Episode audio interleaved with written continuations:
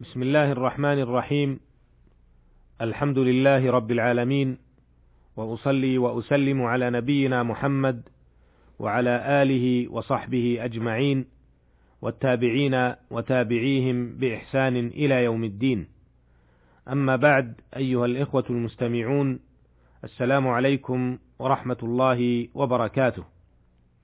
تحدثنا في الحلقة السابقة عما رواه الشيخان عن عائشة رضي الله عنها عن النبي صلى الله عليه وسلم أنه قال إذا أقيمت الصلاة وحضر العشاء فابدأوا بالعشاء وكذلك لما رواه مسلم عن عائشة رضي الله عنها أنها قالت: سمعت رسول الله صلى الله عليه وسلم يقول: لا صلاة بحضرة الطعام ولا وهو يدافعه الأخبثان. وعرفنا ما في هذين الحديثين من أحكام وفوائد. وفي هذه الحلقة نتحدث عما رواه البخاري وغيره عن عبد الله بن عباس رضي الله عنهما قال: شهد عندي رجال مرضيون وأرضاهم عندي عمر رضي الله عنه أن رسول الله صلى الله عليه وسلم نهى عن الصلاة بعد الصبح حتى تطلع الشمس وبعد العصر حتى تغرب. وروى البخاري عن أبي سعيد الخدري رضي الله عنه عن رسول الله صلى الله عليه وسلم أنه قال لا صلاة بعد الصبح حتى ترتفع الشمس ولا صلاة بعد العصر حتى تغيب الشمس. في هذين الحديثين أحكام مهمة وفوائد جليلة نتعرض لها في الوقفات التالية. الوقفة الأولى. دل الحديثان بظاهرهما عن على النهي عن الصلاة بعد الفجر حتى تشرق الشمس وترتفع، وذكر أهل العلم أن هذا الارتفاع قدر رمح، وهو ما يقرب من ثلاثة أمتار. الوقفة الثانية. دل الحديثان أيضا على النهي عن الصلاة بعد صلاة العصر حتى تغيب الشمس. الوقفة الثالثة لم يذكر في هذه الأحاديث سوى هذين الوقتين من الأوقات التي ورد النهي عن الصلاة فيها، ومن تلك الأوقات التي ورد النهي عن الصلاة فيها وقت زوال الشمس، وهو وقت ضئيل قليل، يبتدئ يبتدئ من حين تنتهي الشمس بالارتفاع حتى تزول. روى مسلم عن عقبة بن عامر رضي الله عنه أنه قال ثلاث ساعات نهانا رسول الله صلى الله عليه وسلم أن نصلي فيهن وأن نقبر فيهن موتانا. إحداها حين يقوم قائم الظهيرة.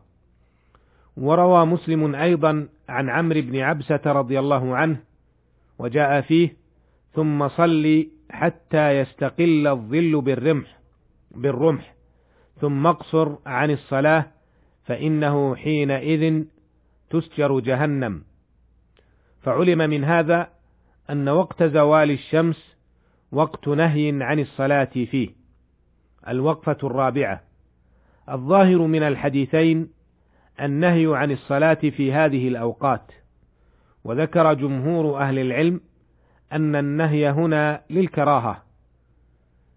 ولم يعتبر هذا النهي ولم يعتبر هذا النهي الظاهرية. فقالوا تباح الصلاة في هذه الأوقات. وجعلوا هذه الأحاديث منسوخة مستدلين ببعض الأحاديث الآمرة بالصلاة مطلقا. لكن جعلها الجمهور من باب حمل المطلق على المقيد أو بناء الخاص على العام. الوقفة الخامسة ورد في الحديثين النهي عن الصلاة في هذه الأوقات، فهل يشمل هذا النهي جميع الصلوات؟ ذهب الحنفية والمالكية والحنابلة إلى أن النهي يشمل جميع التطوعات ما عدا ركعتي الطواف، مستدلين بعموم النهي الوارد في هذه الأحاديث وغيرها.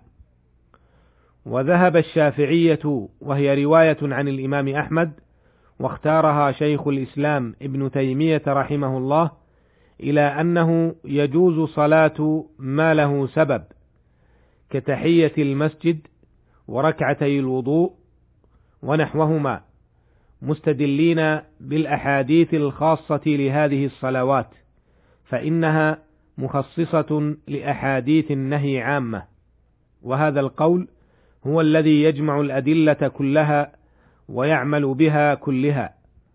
ولكن مما ينبغي أن نعلمه أنه عندما نشاهد إنسانا يصلي في أوقات النهي من الصلوات ذوات الأسباب كتحية المسجد ونحوها فينبغي ألا نبادره بالإنكار بحجة أن هذه الأوقات أوقات نهي وهذه قاعدة عامة في مسائل الخلاف كلها المبنية على الأدلة الشرعية فلا يعيب أصحاب كل قول على أهل القول الآخر لأن كل منهم معه دليله وحجته.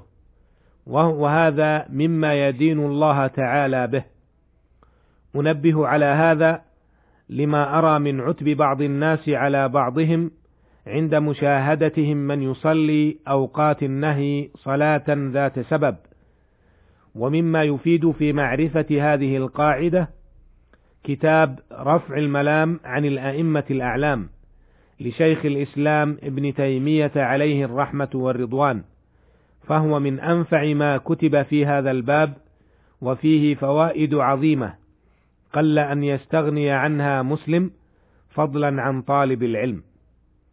الوقفة السادسة. ورد النهي عن الصلاة في الحديثين بعد الفجر لكن هل يبدأ هذا النهي من طلوع الفجر الثاني بحيث لا يصلي أحد إلا ركعتي الفجر فقط أو بعد صلاة الفجر وعلى ذلك فله أن يصلي ما شاء بعد طلوع الفجر إلى الصلاة.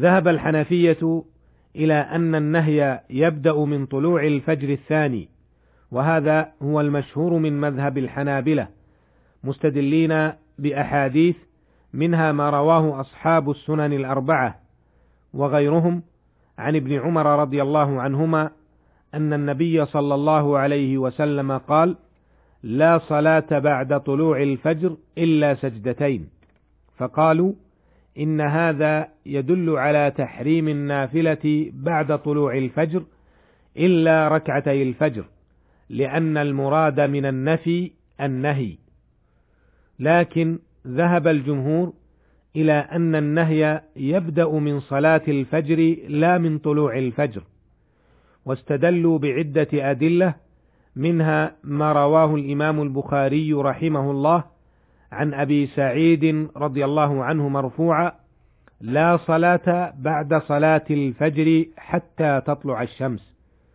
وروى البخاري عن عمر رضي الله عنه أن النبي صلى الله عليه وسلم قال: لا صلاة بعد صلاة الصبح حتى تطلع الشمس وغير ذلك وغير ذلك من الأحاديث.